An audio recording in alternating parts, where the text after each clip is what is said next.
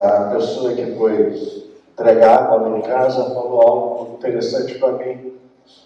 Ele disse, é, pastor, feliz, feliz 2022, mas nós estamos comemorando terminando dois anos em um. O ano passado e esse ano é praticamente um ano só em que vivemos uma crise, estamos vivendo uma crise, vivendo uma situação de medo, de desespero, de incertezas. Quando a gente pensa que as coisas vão melhorar, cria um medo e agora já está, já está se criando mais um medo, mais um pânico, mais um terror. Que eu achei muito interessante uma homilia de um padre dizendo que na época de Jesus, Herodes mandou matar as criancinhas para matarem a Jesus. E hoje estão querendo matar novamente as crianças. E a pessoa falou o seguinte: só falta saber, a gente já sabe quem são os Herodes, só falta saber quem é Pilatos. Hoje a gente quer garantir a segurança de adultos, gerando insegurança nas crianças querendo obrigar as crianças a fazerem algo que vão destruir a vida delas no futuro, por uma pretensa segurança de adultos. Vivemos em pânico, vivemos em medo, não sabemos na certeza o que será do amanhã, como será o próximo ano. Se vamos voltar à normalidade, ou se vai surgir uma outra coisa para nos manter ainda em pânico, em medo, em desespero, em terror. A questão é: o que será do amanhã? O que será do nosso amanhã? O que será do nosso futuro? O que será do, do nosso 2022? Como vai ser o nosso 2022. Será que a gente vai cantar aquela musiquinha? Nesse ano não vai ser como aquele que passou? A gente não sabe. Mas como será? Quando a gente olha esse texto de Jeremias, a gente faz, a gente nos leva a pensar no seguinte: o que Deus pensa sobre o nosso futuro? Nós temos uma profunda incerteza quanto ao nosso amanhã. Até mesmo nós não sabemos se estaremos vivos ou não. Mas o que Deus pensa sobre o nosso futuro? E esse texto então vai nos mostrar isso. O que, que esse texto vai dizer? Eu é que sei que pensamentos tenho a vosso respeito, diz o Senhor pensamento de paz e não de mal, para vos dar o fim que desejais. O que Deus pensa, o que Deus deseja para o nosso futuro. Jeremias vai dizer que o desejo de Deus, o pensamento de Deus, são o pensamento de paz, de prosperidade, de vitória. Uma outra versão diz o seguinte: porque eu sou eu que conheço os planos que tenho para vocês, diz o Senhor. Planos de fazê-los prosperar e de não causar danos. Plano de dar a vocês esperança e um futuro. Eu não sei como vai ser o meu amanhã, mas a Bíblia diz que Deus diz para mim e para você o que Ele quer, o que Ele deseja para o nosso amanhã. Ele quer nos dar esperança e um futuro. Ele quer que os nossos planos, os nossos desejos diante dele se tornem realidade. Na verdade, O que Jeremias está dizendo que mesmo diante de um cataclisma, diante de uma situação de profunda incerteza, de medo, de pânico, Deus tem o desejo de querer o nosso bem. Ele quer o melhor para nós. Eu gosto muito do apóstolo Paulo quando ele vai dizer, quando ele diz que todas as coisas cooperam para o bem daqueles que amam a Deus, para o bem daqueles que são chamados segundo o seu propósito. Deus quer o melhor para nós. Se o desejo de Deus, se o plano de Deus para nossas vidas, se os seus planos são de fazer o bem para nós, de nos dar esperança para o nosso futuro, de que o nosso futuro vai ser um futuro abençoado, ou, como Jeremias diz, de nos dar aquilo que desejamos. A questão é como nós podemos, podemos então experimentar esse melhor de Deus? Como a gente pode experimentar isso que Deus quer, esse futuro bom que Deus quer para nós.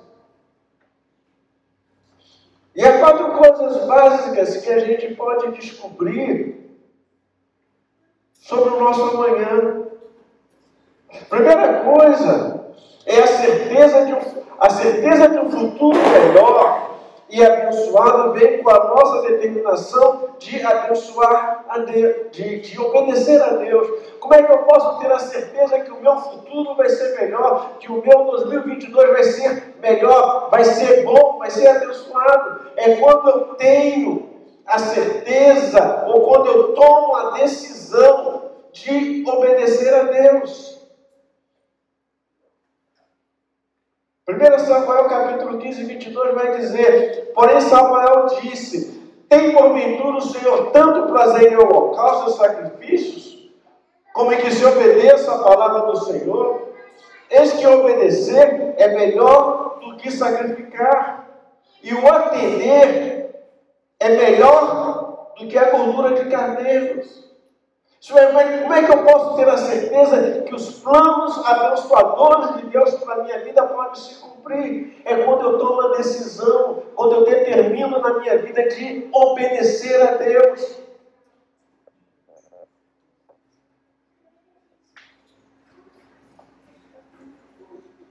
Os vencedores, os vitoriosos, aqueles que recebem a bênção de Deus, são aqueles que decidem a obedecer a Deus, não importa as circunstâncias. E a gente lembra de Daniel e seus amigos, em que eles tomaram a decisão de obedecer a Deus com o próprio risco da vida. E a decisão que eles tomaram de obedecer a Deus, Deus honrou a decisão deles. E eles se tornaram pessoas influentes, importantes na Babilônia. Como é que vai ser o meu futuro? Vai depender de eu decidir obedecer ao Senhor. Em Lucas capítulo 6, verso 46, Jesus diz: Porque vocês, porque vocês me chamam Senhor, Senhor, e não fazem o que eu vos digo. Por quê?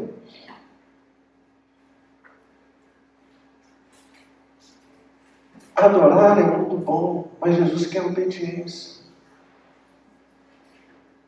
Dizer que a gente o ama, que a gente adora, que ele é a razão da. Isso é tudo conversa fiada. Ele quer o seguinte: você faz o que eu mando?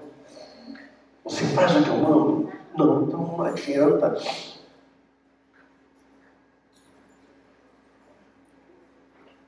Não. A gente tem os melhores cantores, os melhores instrumentistas, tudo. Nada disso adianta. A gente pode trazer o melhor regente, melhor coisa e treinar a igreja, a igreja cantar assim. Algumas igrejas falam, mas se obedece ao Senhor, nada disso resolve. Ele quer obediência. O que vai determinar a bênção do meu futuro é a determinação minha de obedecer ao Senhor. A segunda coisa que, que vai chamar a nossa atenção É a certeza de um futuro melhor e abençoado vem da nossa determinação em ser fiel ao Senhor. O que vai garantir um futuro abençoado é quando eu tomo a decisão de ser fiel ao Senhor. E a gente volta novamente em Daniel seus amigos. Eles tomaram a decisão de, ser, de serem fiéis a Deus, com o risco da própria vida. Um foi jogado aos leões, outro foi, outro foi jogado na fornalha. E eles disseram o seguinte: olha, o que Deus vai fazer para mim não interessa, eu não quero saber o que Deus vai fazer de mim. O que me interessa é que eu posso dizer, eu vou ser fiel a Ele. Se Ele vai me livrar ou não, é o problema dele. O meu problema é ser fiel. Por isso o autor de Hebreus vai dizer, olhando para Jesus, autor e consumador da fé, o qual, pelo gozo que lhe estava proposto, suportou a cruz, desprezando a afronta, e assentou-se à destra do trono de Deus. Considerai, pois, aquele que suportou com tais contradições dos pecadores contra si mesmo, para que não enfraquecer, desfalecendo em vossas almas. Você quer um futuro melhor? Você quer ter a certeza absoluta de que o seu 2022 vai ser abençoado? Você precisa tomar a decisão de obedecer a Deus. Você precisa tomar a decisão de ser fiel a Deus. Mas há mais uma coisa. A terceira é a certeza de um futuro melhor e abençoado vem da nossa determinação de acreditar firmemente em Deus. Precisamos acreditar na palavra de Deus. Precisamos acreditar nas promessas de Deus. Precisamos acreditar que Deus cumpre o que Ele promete em Sua palavra. Jesus disse: Eu estou convosco todos os dias até a consumação dos séculos. Nunca te deixarei, jamais te abandonarei. Precisamos acreditar que Deus diz a verdade quando Ele diz que Ele quer o nosso bem, quando Ele diz que Ele nos abençoa. Precisamos acreditar que Deus não brinca com a gente e Ele quer o nosso melhor. Mas esse nosso melhor está condicionado à obediência a Ele, está condicionado à fidelidade a Ele, está condicionado a acreditarmos na palavra dEle e vivenciar a palavra dEle.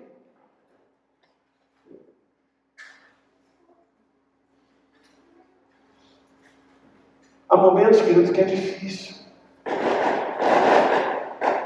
Mas precisamos acreditar no que Deus. Abraão, Moisés, Josué e tantos outros ousavam confiar em Deus. E Deus honrou a fé deles. Deus honrou a confiança deles. Como será o nosso futuro?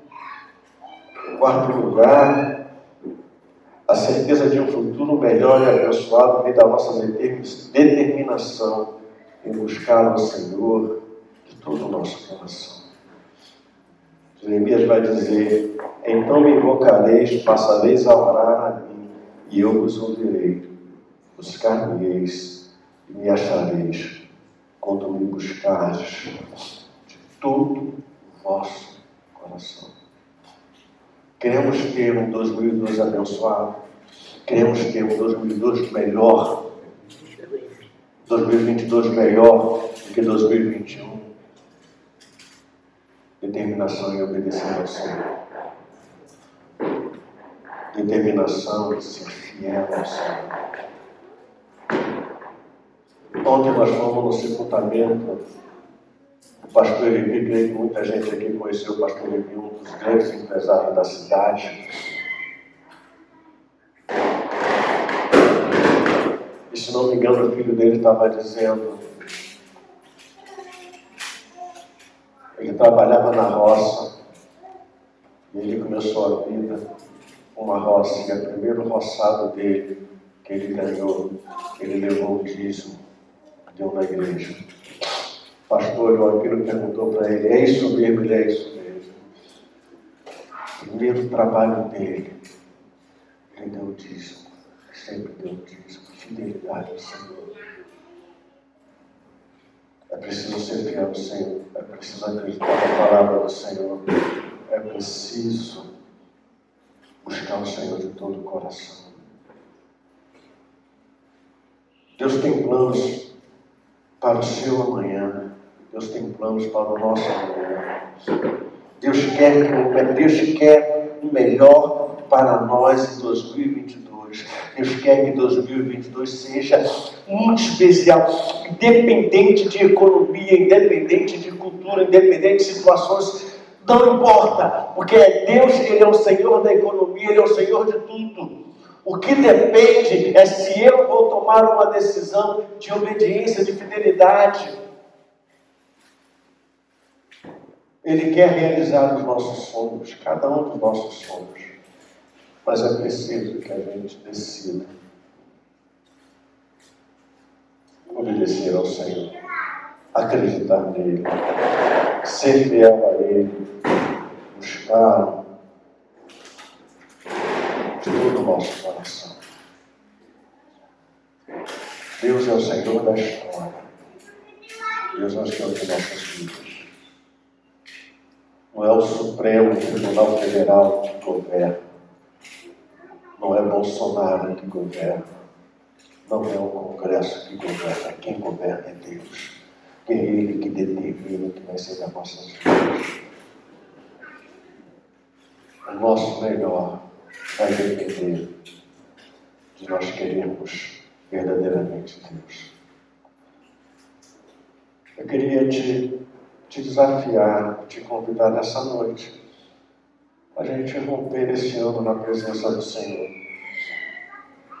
Queria te convidar a ir até o altar do Senhor, a orarmos ao Senhor, a falarmos para o Senhor, Deus, eu quero que em 2022 eu quero que teus pensamentos, teus planos, teus propósitos na minha vida se cumpram na minha vida. Em 2022, o Senhor quer o melhor para a minha vida. E eu quero este melhor que o Senhor tem para mim. Eu quero viver. Eu quero experimentar isso. Então vem até o altar. Tem gente que está indo para a praia, está oferecendo sacrifícios a Iemanjá